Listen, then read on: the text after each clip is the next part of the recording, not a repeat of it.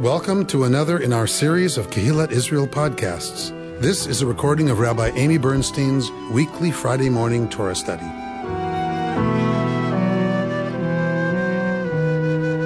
We are starting Sefer Breshit, the book of uh, Breshit, Genesis. Uh, let's say Shehechianu for starting another triennial year of, uh, of reading Torah together that we've lived to see this moment together, all of us. Baruch atah Adonai Eloheinu melech haolam shecheyanu b'kiyamanu v'higiyanu lazman hazeh. We bless the source of life who has given us life, sustained us in that life, uh, in order that we are able to reach this wonderful well, moment in time. did the uh, shechianu for new fruit, new vegetables, the first time of the season. Mm-hmm. Is that a, a custom? Uh, Mm-hmm. yeah. First time in a long time, first time in the season, first time ever. Shecheyanu is for all beginnings. Uh, although, um, for me, Shecheyanu is the quintessential Jewish bracha whenever a deer comes up to the window, you know, or anything. It's just that I've that I've lived, that I have existence, consciousness, and have made it to this moment to see whatever this is or experience whatever this is. It's like for me the paradigmatic Jewish response, right, to confronting the the beauty of the world. Uh, all right, so we are going to begin at, we're now in the first third of every Parsha.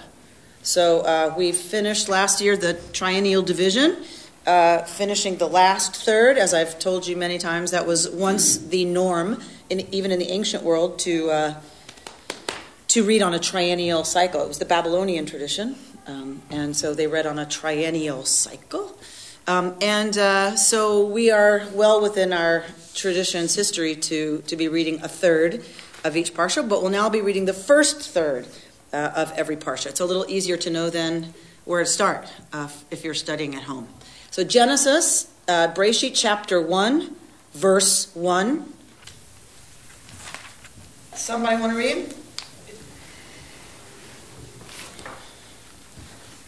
When God was about to create heaven and earth, the earth was a chaos, unformed, and on the chaotic water's base there was darkness. Then God's Spirit glided over the face of the waters, and God said, Let there be light. And there was light. And when God saw, saw how good the light was,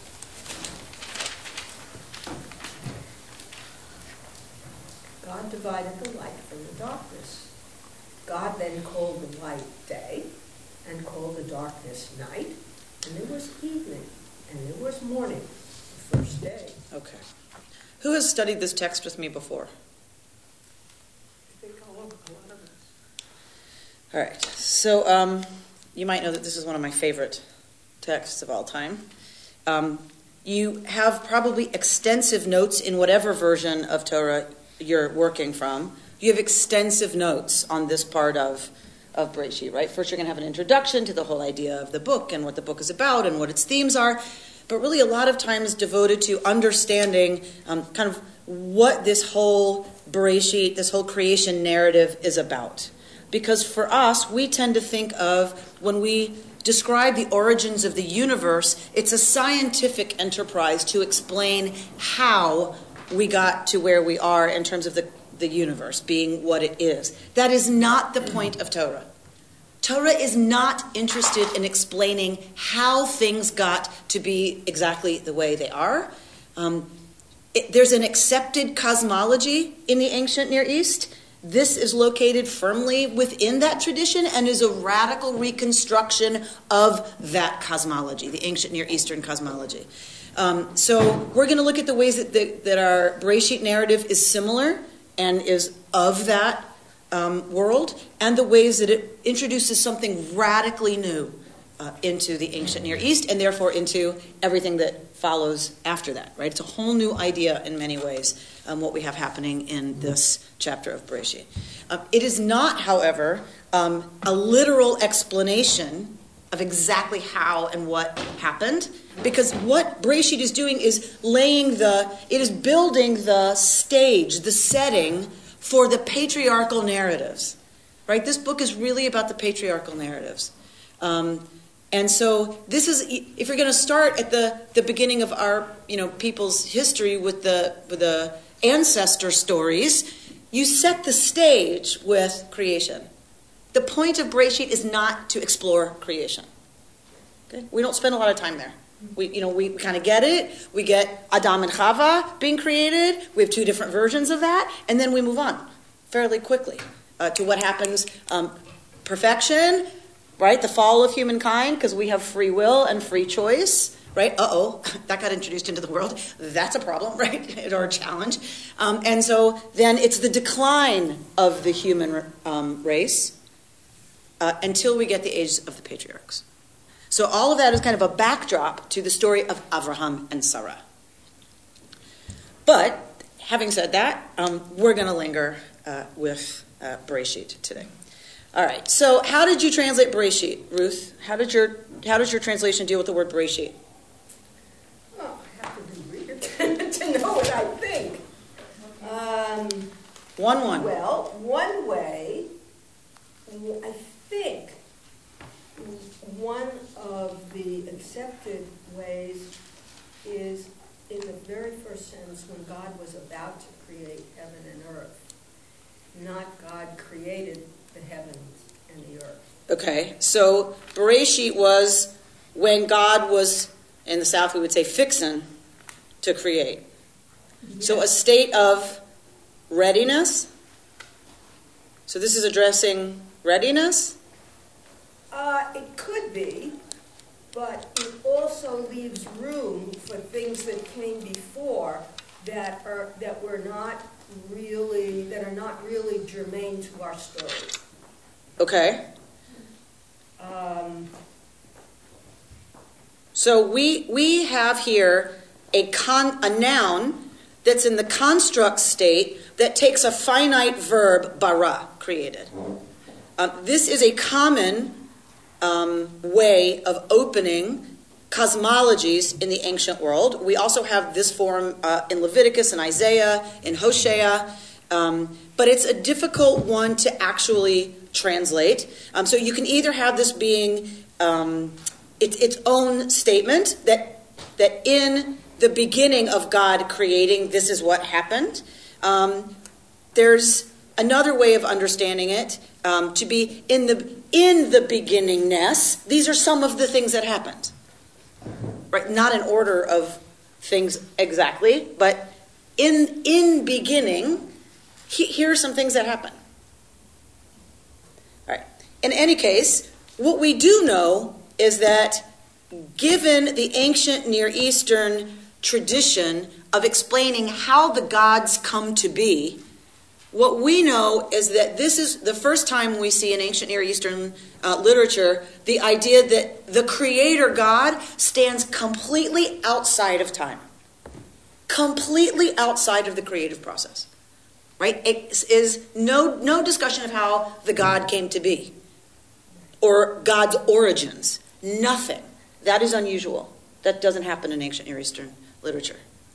So this is a new idea that the Creator God stands completely apart from time, outside of time, outside of anything that is, was, would be, completely outside of that, and for the most part, com- well, I'm not gonna say, and completely alone. Right? So that is new in the world. There's also, uh, with, with, regarding the relationship with other gods of that era, there's a strong personification of this God because it's almost like he's making an arbitrary decision whether or not to create us. He could have not. Yes, right. The possibility exists of not creating. Right. It is not inevitable that creation is going to happen. Right. It is a decision. Kind of like not taking for granted anything that. Very nice. Nicely said, David. Very nicely said. We don't take for granted that the world exists. It is a, in our tradition, a loving God who creates, right? Now, the question, what moves God to create, right, is one that philosophers have spent, you know, generations trying to answer. Our tradition um, is not so interested in that. However, Kabbalah, Jewish mysticism spends a long time on this idea. A long time on the movement from God simply existing and that's all that exists and has always existed, if you can say always when there's no time, um, that, that moving from that to something else that that what is that movement about? In kabbalah that's an important moment right? God fixing to do something. Where does that come from? The, the movement into doing something is a very interesting kabbalistic moment I have a question. Mhm. You said that God is good, love.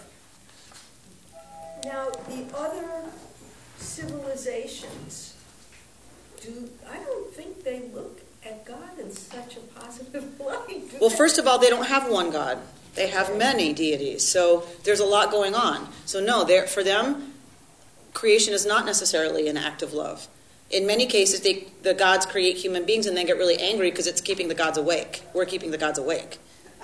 You know and then we get- need to be crushed. So you know it's not it's much it's different in the pagan in the pagan literature dealing with and that is one of the differences i think for sure. We are not the only ones to have the the people created out of clay right or any of that. That's not original. This idea is original so bereshit in some kind of beginningness God created, this word bara, created, is used only of God in Torah. Only God creates. It's not necessarily yesh me'ayin, something from nothing, creation ex nihilo. It's not necessarily so. It ain't necessarily. But it's implied, right? So, and generally that's the understanding. Uh, but bara is used only of God. We can't do baraing. We can do yotzering, right? Forming, shaping. Uh, we can't do creating. Because creating implies that there was nothing before. Correct. Right. Yesh me'ayin in Hebrew. Something, me'ayin, from nothing. Um, which is how creation here is understood. Even though we're going to get some interesting suggestions to the contrary. Even in the Kabbalah, the easy symbol coming from a vessel or something. Yesh, even in Kabbalah, it's yesh me'ayin. Everything comes out of nothing. God is the great nothing, capital N. God is ayin. God is nothing. Nothingness. And so out of that emerges everything, including the vessels that shatter. But they don't exist until God moves. So it seems to me then that some sort of the love, as far as God giving love to human beings, may come in the Abraham Isaac story. All, all of it is, a, is an answer to that. God. Where, where do you see love here? We don't. Ruth is choosing to, to stay with something that I said, which is our tradition views creation as a loving act. That it's a loving God that creates the universe so that we, ultimately, so that we can know God. That's ultimate, and that's an act of love. That's an act of relationship. Which we're, we're going to go there later. Mickey? In, uh, in creating, uh, turning on the light on Shabbat, is that like creating light? Is that No. restriction? No, it's malacha. That's work. Oh. It's not creation. No. Okay, I, at the expense of sounding stupid, where we are right now is nothing has been created, Correct. right? Correct. Okay, we just know there's a God, we're not assuming that we're gonna be created because he could decide not. to. Correct. Okay. All right, so so God does the barying. The word for God here is what? Elohim. So Elohim instead of Yud He Vav He. Isn't that plural? So this is a plural singular, like the depths, the waters. Yeah, that's what I wanted to ask about the chaotic water. It is a plural singular, and probably, Reuben, probably left over from when early Israel was polytheistic.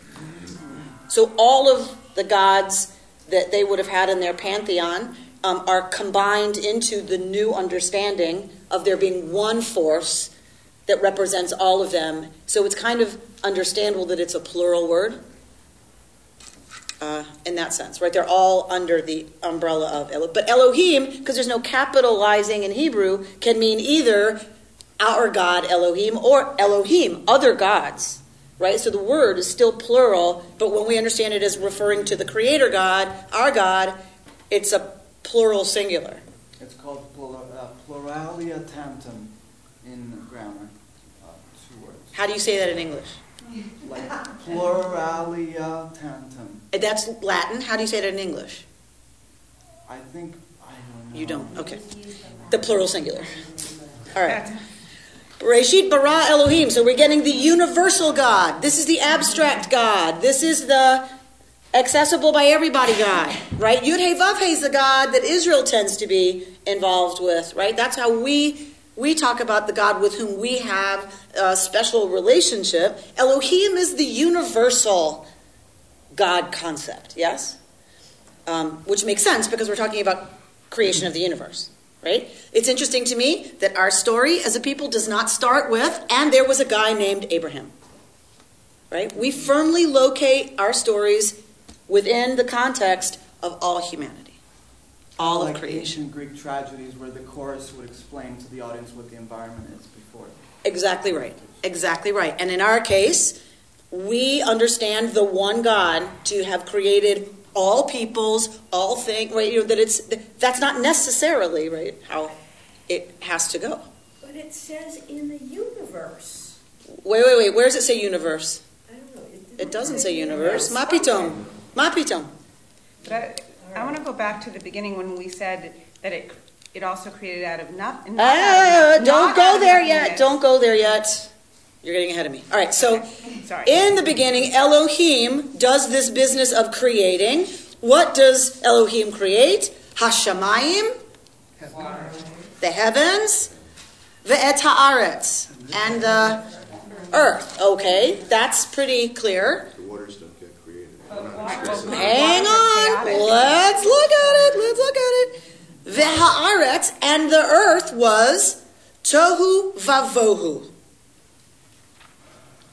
What does that mean? Dark. chaos. It was chaotic. Chaotic, unformed, Chaotic, unformed. void. All of these words mean nothing Okay, so just because we don't have words for pre creation. We don't have words for what things were before they were. right? Like so we can we can get near it with things like unformed, void, chaos, okay. But we say chaos in a way because creation is all about making order. So if it's about making order, then what has to come before order? Chaos. Chaos. But really, none of our words come close to understanding what you're talking about when you're talking about primordial ooze. right? All right. So it is tohu vavohu. It's in that state. What line are you? Line two. V'choshech al tehom. And choshech, what is choshech? Darkness is on the face of the tehom.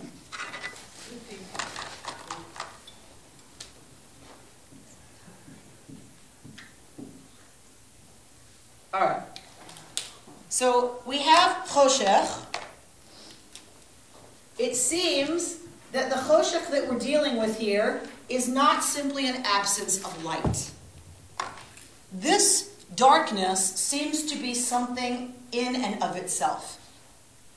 It is, it is something, this choshech, right? Because, duh, it's dark. There's no light yet. So, of course it's dark. I mean, they weren't idiots, they knew that. This seems to be suggesting something else. A choshech that is palpable, right? It is often in the ancient world a symbol of evil, of ignorance, of, you know, like, it's darkness is somehow demonized almost, right? Um, hmm? It still is, exactly, exactly right. And that's why the universal symbol for wisdom or enlightenment or God is light, right? You know, so it's just in our nature, I think, you know, to we're scared of the dark. see. We're vulnerable in the dark. So it makes perfect sense that in our human construction of good and bad, light is going to be good, dark is going to be bad. But and I'm not suggesting that this is saying it's bad. I'm just saying choshech here has someday. That's another PhD topic I'm going to look at doing. Um, is this choshech? I'm very interested in this choshech. I don't know why, but I'm very fascinated with what this choshech is exactly. Yes. I've been thinking of childbirth when I heard that first sentence. Because when I was giving birth to my first child, I was alone in a maternity hospital, absolutely alone, giving birth by myself. And it was chaos, and it was darkness, and I didn't know when it was going to stop. I'm with you, Blanche. Pardon? I'm with you. Yeah. So that was your experience as well, right? So back in the day of ignorance, when women were isolated and right separated in order to deal with this very scary, messy, traumatic, mysterious, magnificent thing called birth. Um, uh, I would love to hear your poem from the standpoint of God giving birth to the world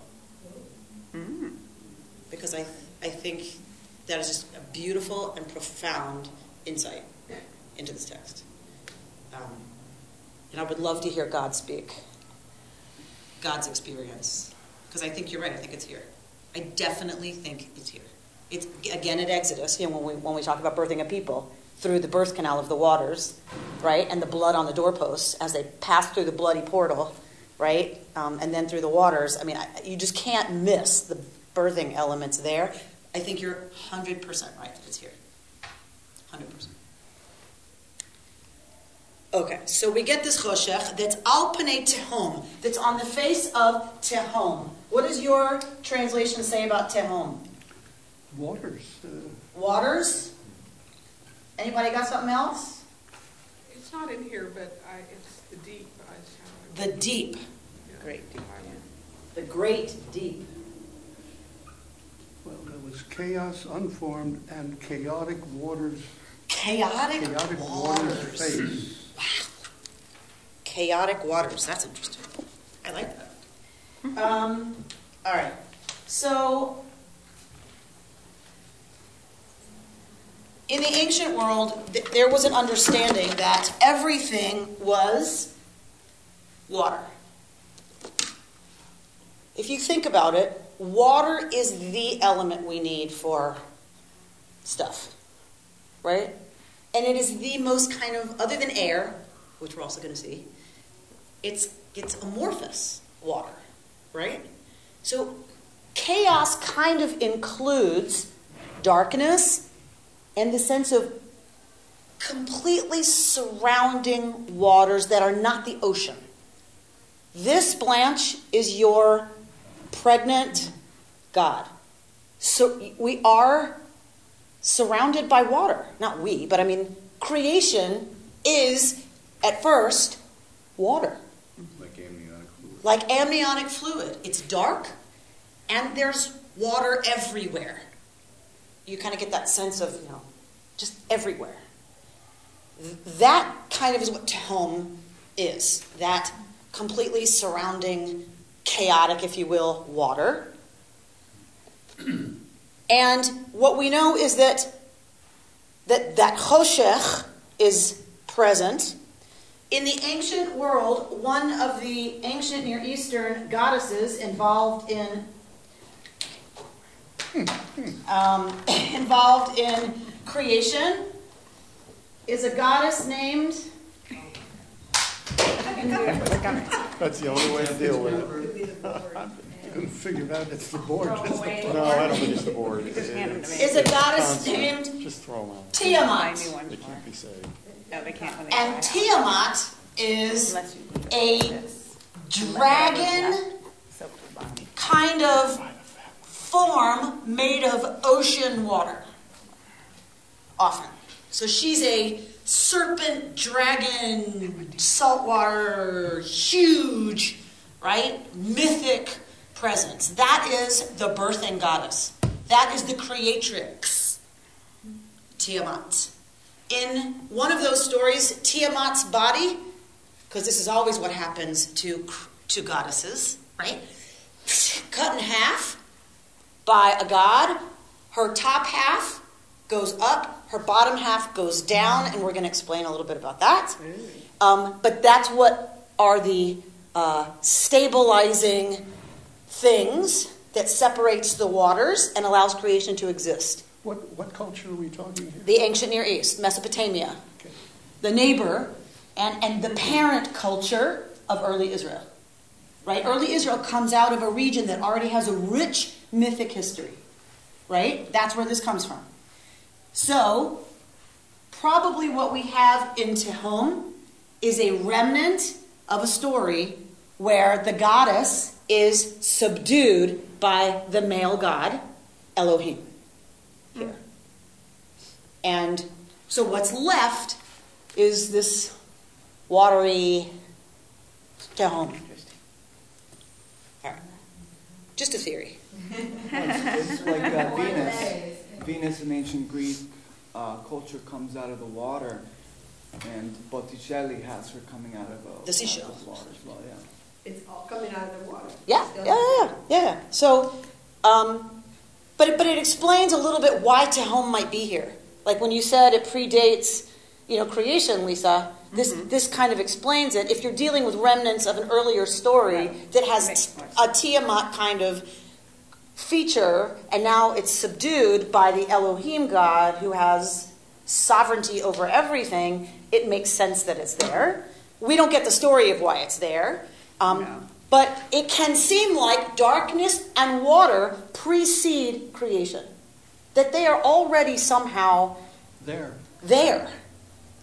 So we're not, it doesn't go into any discussion about it. Torah doesn't care. Let's be clear Torah doesn't care. I could spend six years studying this. Torah does not care. It's just, except, you know, this is just the story. This is the setting. This is the Greek chorus coming on to tell us the setting before the action starts.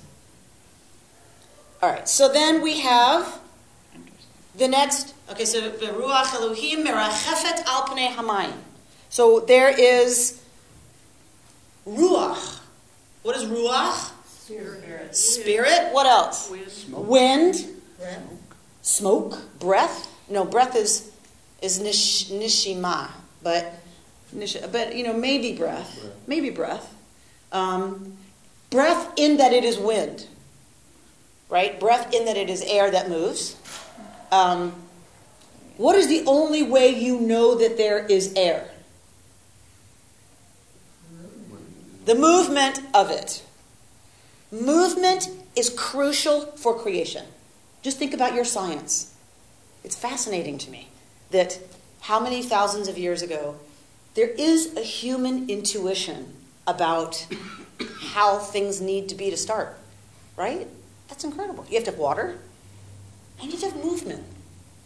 So there is the Ruach, the Ruach Elohim, the wind, spirit. I don't know what that means, but okay, right? We, none of us know what that means.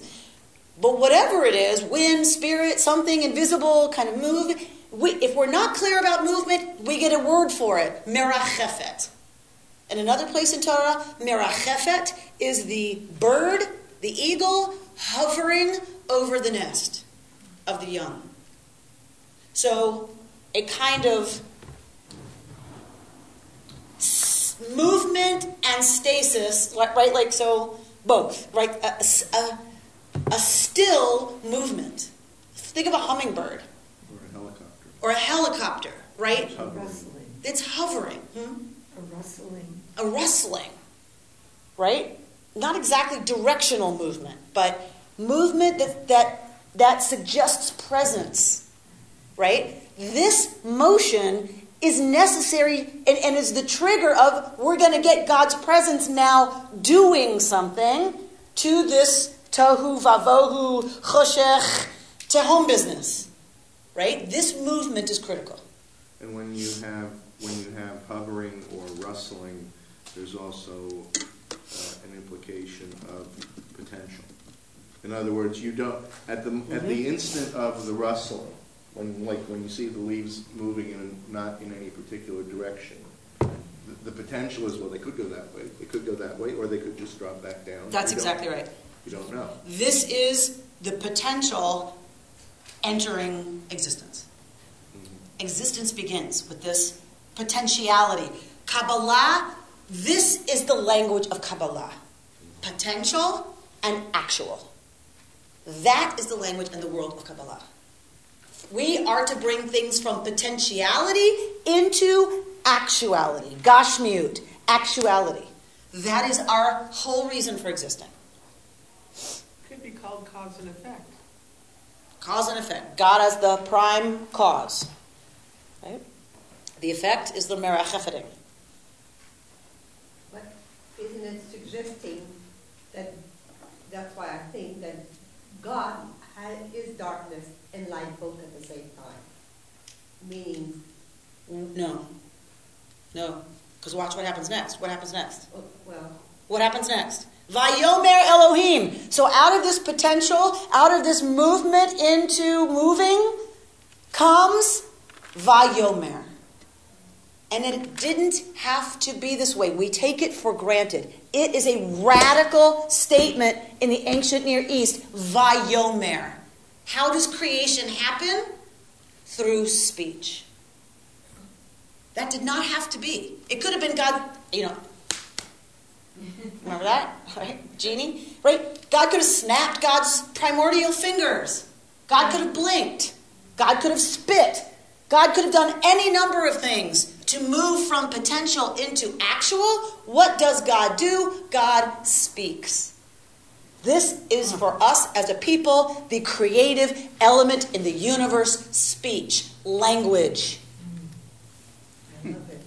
Language is creation itself. This universe is made up of speech. Letters.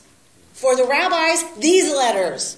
That's why they always go back to the Hebrew. Always to do any midrash, to do any real work. They don't use their language. They go back to this language because that is not just a series of letters that makes a word. That is a mystical truth up there that humanity could spend the rest of cr- created time exploring. Because this is what the world is made up of. These letters. That ordering of those letters means something other than what it means. We'll explore that too. But Well, but, and you have the, well, I mean, it's, it all becomes a bit circular, but, you know, it, you know, it makes sense in that, uh, you know, what, what do people do? People tell stories, which come from words, and I mean. but to say that God creates with speech is Right. as a people to say, Right. we don't just tell stories. Right, but that, right, we, we, well, we create our own narratives, we, we create potential, we, we, I mean, we continue to participate in the act of creation by continuing to speak. Correct. And not every people sees that as the main. I mean, all people tell stories. I'm not saying that, but we we are the people of the book, right? Here it is. God speaks creation into existence every moment of every day, say the rabbis. And if God were to stop speaking, the world would cease to exist. Vayomer Elohim. Elohim speaks. What does God speak? Yehi. Let there be light. Yehi. What is Yehi? Imperative. Imperative of existence. There will exist. That's a new word. That's a new word. There will. What is exist? There's never been exist before this moment. There will exist or light. That is the first real act of creating that we as a people tell. God speaks light into existence. What could that be about? Since there is no, There is no light. Sun. there's no sun. Yeah. Who's God talking to? So the good news is we don't have to have an indirect object for this verb Because it's intransitive. in- because it's just. God speaks. It doesn't have an object. But it, there is no object necessarily, but it begs your question, Linda. Usually, when one speaks, it's because you are communicating. So usually there's a hearer, there's a listener. Well, It's the light unless- listening, you know? Unless he But just said, the light doesn't exist until God speaks. but he says light. God says Yehi. God says let there exist.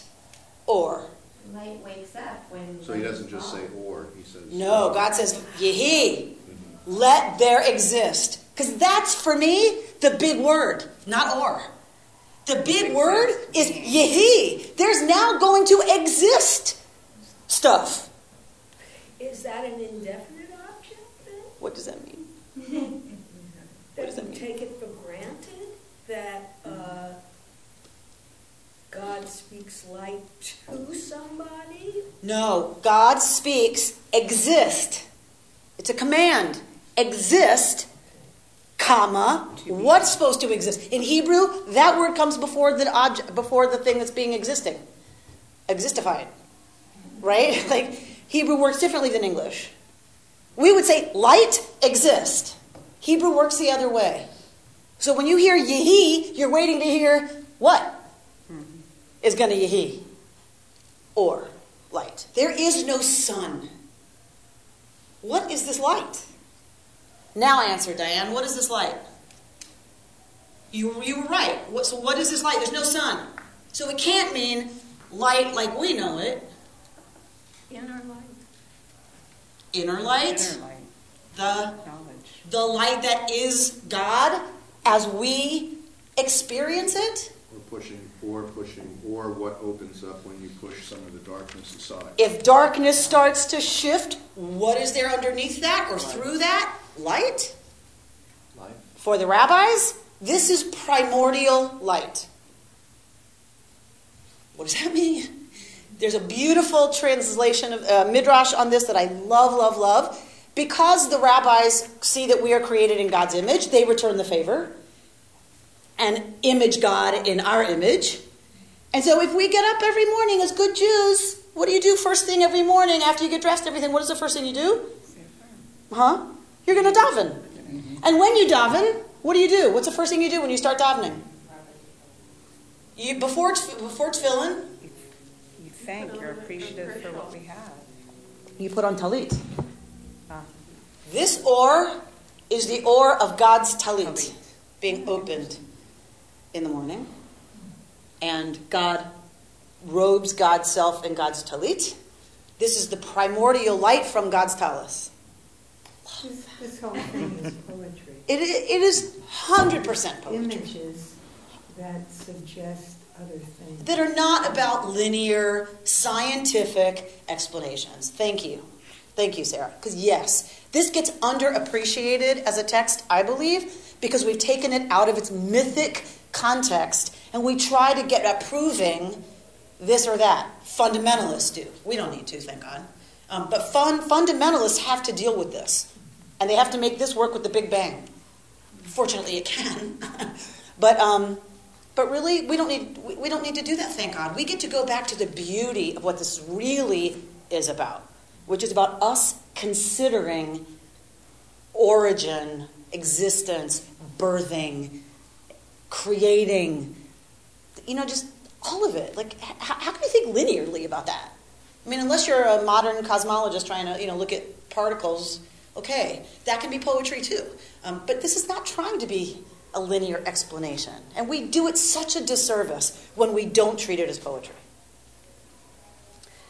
So, light exists. Vayar, what's the next thing God does? So, in this kind of, God is now doing things. God hasn't presumably done anything before. God is baraing, creating, and the, the first way verb involved in creating is vayahiing, right? You know, speaking things into existence. What is the second verb involved in God creating? Vayar Elohim. He gave it a name. Well, before that, Vayar, the first words of verse 4. Vayar, God saw. God speaks and then God sees. Saw. Vayar is the first word of verse 4. And remember, these verses are imposed on the text. Remember that. There were no verses. Look at a Torah scroll. Ain't no, verses. Ain't no punctuation. It is just one glob of text. I mean, they're paragraphs, but there are, there are no verses. This got done late. They're like 1330. And borrowed from the Christian world. Because when the Jews had to fight the Christians about the texts in those, what are those famous battles called? You know, when, the, when they would put the Dispu- text. Disputation. Disputations. When the disputations were happening, you had to have a standard common way of referencing this text. So they imposed the Christian biblical numbering system onto the text because the Christians had this text. So metaphorically, does the fact that there is no punctuation in the Torah actually uh, suggest that the, that the whole act of creation is a ongoing and b uh, without form in a sense because there are no end stops um, and um, that it is really what you bring to the act of reading and interpreting Torah. I think that's a beautiful midrash on our format. I think it's a beautiful midrash. But, I mean, but that, that- but if you pick up a newspaper in Jerusalem, it's not going to have punctuation either. Well, I well, mean- it's, yes, I it mean, will. It Hebrew- won't have vowels. It will have punctuation for sure. Oh, you mean? It won't be vocalized, but it will have punctuation. Right, so, but I mean, but the Hebrew, I mean, if you write Hebrew, Right, there's no oh, vocalization. there's no vocalization. Right, but, but we're dealing with not even punctuation. Oh, okay. Right, You know, so it's just like- kind of a just run-on, of- it's just a run-on sentence until you get to the end of a paragraph. have paragraphs and books. That's it. There you go. Exactly. Also Yes. because ancient times, it was so expensive to write for the ink, for the papyrus. Even uh, ancient Latin didn't have lowercase letters. It was all capital letters, one after the other. Because you need to save space. And this was not even papyrus. Papyrus is easy. That's easy. What was this? You know this was on? Skin. But you should write on. No, no. Where did these texts originate? Oh, stone. Uh-uh. Clay, tablets, with a stylus. This is heavy. This is not just troublesome, it's heavy. You have to be very succinct if you're writing on clay. Because you, you got to schlep it, right? So a stylus in wet clay, you save as much space as possible. The Torah does not waste words. Diane? But isn't it true that it was written, in the first writing were done on stone, period? That's why the tablet came. Mesopotamian texts, cuneiform. This was done in cuneiform. I'm not talking about the Stone Age. I'm talking about the Bronze Age. Right? The origins of these texts would have been cuneiform. At the time, that's what they were using in Israel. Papyrus doesn't survive very easily, right? Stone, we'd move way past that. Way past that. What I'm saying, I what I'm saying, the writing started on the stone first. Yeah, but That's what I'm talking sure, cave drawings and rudimentary characters start on But stone. interestingly enough, if you think about it, the tablet, Moses supposedly was written on stone. So that is a memory way back, right? That's remembering, that's remembering backwards, mm-hmm. putting it, right, mm-hmm. in the past, at a time when they would have been using cuneiform. Yeah. Alright. So, oh my gosh, we're not getting very far. Okay, so Vayar Elohim. So God sees. What does God see? The or. And what is the first thing God notices about the or? That what? Good. Kitov. It is good. This is the first divine assessment of existence. It is good. Vayavdel Elohim ben ha'or. And God makes a differentiation, a distinction between light and darkness. And in this case, it, it gets a proper designation, hey, right? Hachoshech, the dark. right? The primordial dark. Vayikra Elohim. Now we're going to get God doing what? What's God going to do now? Give it a name. Give it a name. Naming is a very powerful act in our tradition. To name something is to identify something about the essence of something else. Makes it exist. It gives it It gives it a different kind of existence. existence. And power. And that is, that is a power. Naming is a power. So pay attention in the rest of Genesis to who names whom. Hmm. It's very interesting. Who names whom? God named her. That is a power. So remind me whenever we get to those texts to talk about who names whom if I don't get there. So God names the the or the light yom day and calls the choshech lila. Right? Uh, what do you what do you call it? Uh, night. Vayehi erev, vayehi boker, yom echad. And there was evening, and there was, meaning for the first time, morning, yom echad. One day. So does this then symbolize the fact that originally it's darkness? Yes, it doesn't symbolize it. This is it. This is the reality as we understand it. Day begins with Erev. There's Erev, there's Boker. That's a day. That's why all of our holidays begin at night. Yom Echad, day one, begins with Erev, then Boker. Right? Mm-hmm. Is the, completion of your poem, when, you know, the vowing and how we do, and change your name. All right, so, And that's why our day started yesterday. yes. Yes. That is why our day started yesterday. Erev Rosh Hashanah, Erev Yom Kippur, right? Always. All right. We, we talked about there being what? There being Water. Tehom. Yes? You'll find I'm a fantastic artist. okay, so there is Tehom. That's kind of the understanding of what's going on. Until, and this is part of ancient Near Eastern cosmology, until Vayomer Elohim yihi rakia betoch hamayim.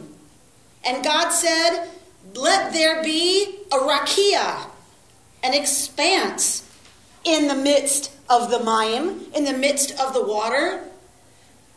Vihi mavdil bein mayim lamayim, that it may separate water from water.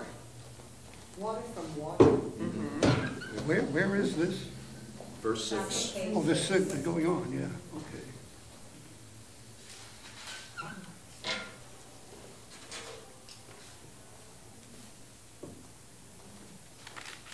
Could you please explain that? Are you kidding? I don't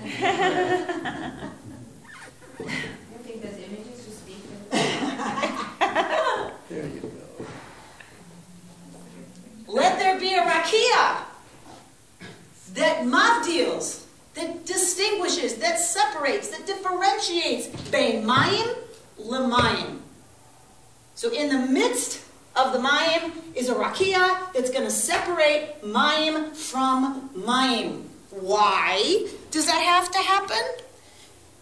God ya'ases, God makes this rakia and differentiates ben hamayim asher mitachat. So this rakia makes a distinction between the waters that are below tachat and the waters that are Above. above me'al rakia, right on top. Vayehichen, and it was so. Why does God do this? God calls rakia shamayim. What is shamayim? Sky. Okay? Heavens. if you went to Bible school when you were young, you might have called it the firmament. Whatever the heck that is. The firmament. So God calls the Rakia Shamayim, Vayhi Erev, Vayhi Voker Yom Sheni. There was evening, there was morning, the second day. I have difficulty picturing this. What are you saying? Well, where, Reuben? where, where's the sky? Is that not clear? Where's the sky? Where's the sky? Yeah, in, in this picture. You have water here, you have water there. You have water above the sky. You have water below the sky. That's all you have right now. You have I saw Rakia. water come out of the sky when it rained. You have right? sky. Explain that. So think, think atmosphere. You, you have the atmosphere. Oh, we got Created. water up there. We got some water And down here. above the atmosphere is water, and below the atmosphere is water. We know it's up there, right? For them, it's like, Come down duh. on us. Like, what else would there be? Duh. All right. But also because we don't yet have land or earth. Nachon. It's hard, it's hard to picture sky. Exactly. We don't have our created world yet, so let's go there. Well, if you're on an ocean cruise. Right, that's true. Think, think of being on a boat and you get more of a sense of this. There's water, there's sky, and above the sky there's water. Right, think of that movie Waterworld with Kevin Costner, right? Just There's just water, sky, and above the sky, water. That's what we have. Until, what? Yikavu hamayim mitachat hashamayim. Let the water below the sky be gathered into one area. That what might happen? Dry ground could be. that dry ground can be seen. So all of a sudden, we're getting another layer, which is dry ground. Maybe he's going to name it. Right? So now we get something else going on. Okay? And it was so. Va yikra Elohim la yabasha eretz. So God called this dry thing eretz, land. Ulemikveh hamayim kara. What? So, so God calls that land, right? And the other, what does God call the other? Seas, oceans. Vayar Elohim. What? What does God see about all this business? It was good. It's good again. Kitov. It's good. Vayomer Elohim. So God says, let there be deshet, let there be grass on the land, right?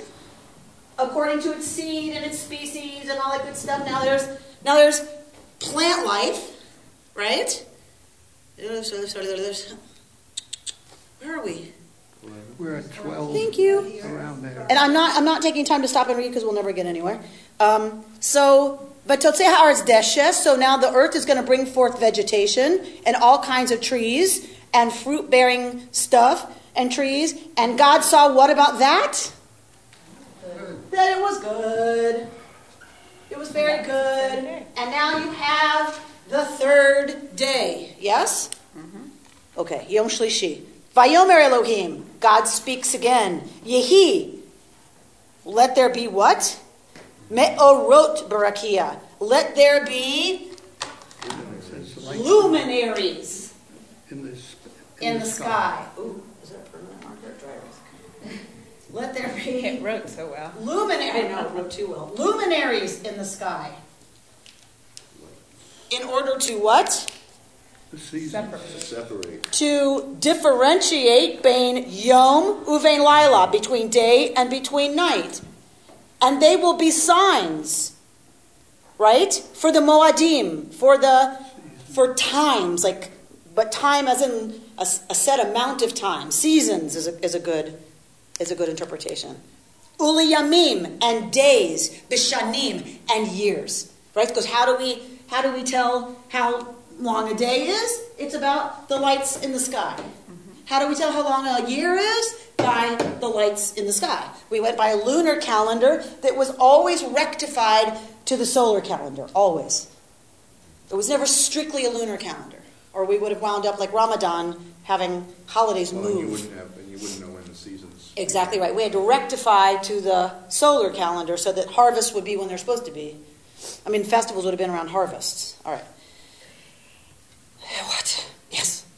Is it wrong then to assume that if God is giving creative growth to the place below the sky, the land, that there would be creative existence above the sky, the stratosphere, which might then be other planets or something in the universe? Well, all, all- we know is that there's Mayim above and Mayim below. The only activity we know of is between the Mayim. The only creative ordering of things is between those chaotic bodies of Mayim. There isn't. Now, could those be split into another rakia? Why not? The rabbis call God Chei HaOlamim, life of the worlds. Right? Find out there's millions of Why not? Why not? All we know is this one. All right. Uh, But he does, uh, and the, and the stars get created too in 16. Yes. All right. What I'd like to do, we get the we get life coming first in vegetation, then in other forms. I want to go because otherwise we won't get there till 3 years from now to the creation of human beings in this chapter. It's, Living 26. creatures. Twenty-six. 26. 24, chapter 24, right? Chapter 24. What? Chapter 1. We're in chapter 1, verse. All right, verse 26. After the beasts, right, and swarming things and creeping things that Yeah, are what? makes What does God consider them to be? Tov. Good. My daughter disagrees with some of that, but whatever. Vayomer Elohim. And God says, Na'aseh Adam B'tzalmenu. Let us make Adam, earthling, B'tzalmenu, in our, Our image. likeness, image. That's so interesting because he Verse says, 26. let us make, not I will make. So he's with Yeah, somebody don't else. want us. Now what? Right? Now he's giving us Now a lot what? of fun. It's the royal we. The royal Royal we. we, yeah. Okay? Is that the That's first funny. time The first time what? Abigail, us? Us. Yes. So, the royal we. That's a safe wa- way to go, isn't it? That's the safest way to go, is the royal we.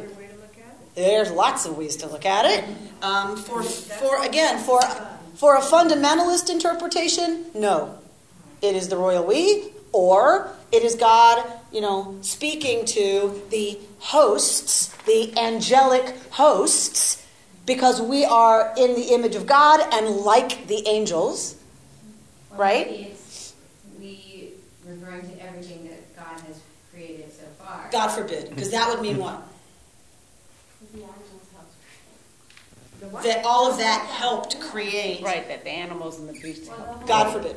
The whole God created universe, which is all God's. So we have permission to go there. We have permission to go to, we means the universe gives rise to, you know, the created world eventually gives rise to human beings. Well, all of that is This is- necessary to sustain human And this is why I see no problem harmonizing evolution with this text. Because if you say we means everything that exists before humanity, that is exactly what happened. Isn't it? We're all made of the same stuff. The creative energy that we call God moves through everything as it exists and gives rise eventually to a very smart primate. Um, it's, it, up to this point, through 24, it says God said, let there, these are all imperative, uh, is the Hebrew always the the imperative? Yes, until here. Yeah, until here. So, but what's interesting to me about using the imperative is usually, and we talked about this earlier, usually when you, you're, you're speaking to somebody, when you say, do this, right? I mean, you're not just, i- i- imperative to me is directive. Somebody should do this. Somebody who is, but here, all of a sudden they say, let us. But it's still And it's not first imperative. person- Yeah, it's still first person imperative. It's just a uh, first person plural imperative. But it's more deliberative. But then on verse So the twenty-seven. tense, so the tense is still imper, it's still imperative. It's still imperative. And, and the first one is yehi, like exist. There, it, there is no somebody to, to make something exist, right? God, God's speaking to the stuff of the universe itself, saying, exist something else. Yes? What? But then on verse twenty-seven, then it's only God created the human being. Oh, of course. Of course, because uh, Oh, a little too scary the other way for if we're going to take it literally. All right, so so this is where the fundamentalists have to deal with this text, right? So it's got to be the royal we, or it's God speaking to the angelic hosts as a courtesy, right? Before God creates human beings, and there's lots of wonderful midrashim about the angels going, "No, don't do it, don't do it." Spoiler. Don't- This is a big mistake, God. Royal we at this time understood, like, Yeah. talk about it now. And it's interesting. Really, in Hebrew, you don't get a king really speaking naaseh, you know, um, unless it's speaking to the people, let us. But really, there isn't so much of a royal we. But Superimposed on this from later understanding of the royal we. and, and I think, and I think, and any biblical criticism deals with the reality that this probably is a remnant of a polytheistic early Israel, just like Tehom is. Like, I personally don't have a problem with that, obviously, but um, lots of folks do. So the rabbis go to great lengths to try to figure out why this says naaseh, but it does, and so it's let let us make Adam, earthling, Uh, in our image. Is, uh, do the rabbis comment about why they chose this word, which comes from the earth, right? Adama? Because it is of Why- the earth, this thing. But in the human, Yeah. so everything is of the earth. Nachon. Water and Nothing earth. special about humans? It's earthling. Okay. So, meaning it's it's not horse. It's not nothing has terminology used of it other than it's a beast, like the beasts, the swarming things. Now we're getting a thing that's going to be created of the earth, but that is in the likeness of Elohim. That's the differentiation. That's the distinction. Otherwise, we're just a, another one of the the yes, everything derives from earth. However, there's something unique and different about this business. God intentionally makes this earthling in God's own tselem, whatever that means. We don't know what that means. Okay. Right? We, we don't know what that means. All we can know is looking at one another. If we're created in the image of God, we can look at one another, experience one another, and therefore know something of God. What that is, is up to us, right? To apprehend. That's our job, say the rabbis. That's the point of creating us, is so that we can know that about God. Otherwise, God remains unknown. All right. I just want to finish this because it's very important. Wow. 27. Vayivra Elohim et ha'adam b'tzalmo. And God created, right? We're using that word created again, right? Because this is now something new. The, the Adam, the earthling, b'tzalmo, in God's image. B'tselem Elohim, in the image of God, bara oto. Did God create it? Why am I saying it? Because look at the next words. Zachar unekeva bara otam. Male and female, God created them. This is not what you are used to hearing as the creation narrative, is it? No. This is Genesis 1. This is the first story. We have another story in Genesis 2. We have a whole nother story that starts with this garden and, and Adam, earthling, and then a bunch of stuff happens from there. You know that story. You don't hear this one. The first story in the book, the first story on the page is this one. Zachar unekeva, male and female. Adam is male and female. For the rabbis, who have to harmonize Genesis 1 and Genesis 2, one of the things that happened is God eventually splits Adam into male and female. Why? Lots of midrashim about it, but mostly I understood this text when I was nine months pregnant at Rosh Hashanah, celebrating the birthday of the world. I gave birth on Sukkot. So here I was, nine months pregnant, at Rosh Hashanah services, right? Talking about the creation of the world. And it's like that question of why? Why move out of unity, cosmic unity, into this business? Why? Because, as I understood, celebrating, writing sermons about the birthday of the world, nine months pregnant, I loved whatever was inside me already, but in an abstract kind of way. Because I couldn't know her. I couldn't know her or really love her until she's born, until she's outside of me, until she's other than me. Because if she's still me, it's a narcissistic, lovely kind of existence and love and enmeshment. That's terrific. Is it really love? Is it really relationship? No. Not until it's apart and somehow separate. This word separated happens over and over in the creation narrative. Separation separation is what allows for relationship. So if Adam, if earthling is Zachar v'nekeva, male and female, God created them. That's why I said it when it said Oto, not him, it. Why separate in Genesis 2? Why have Adam and Chava? Because as long as they're together as one uh, hermaphroditic being, there's no relationship. They're Siamese. Well, no, it's not even that because they share every. They share a mind. They share everything. The split for us is not bad, and it's not unequal at all. It is primordial because without that, there's no relationship possible. And God creates the universe and specifically Adam in order to be in relationship, in order to be known. There's no reason for creation. Right? Just why? Why Rakia? Why, why all this business? Why? There's no reason other than relationship. And then when those two parts unite because of love, they come closer. They create. They become they. They become partners with the Creator, and they create life.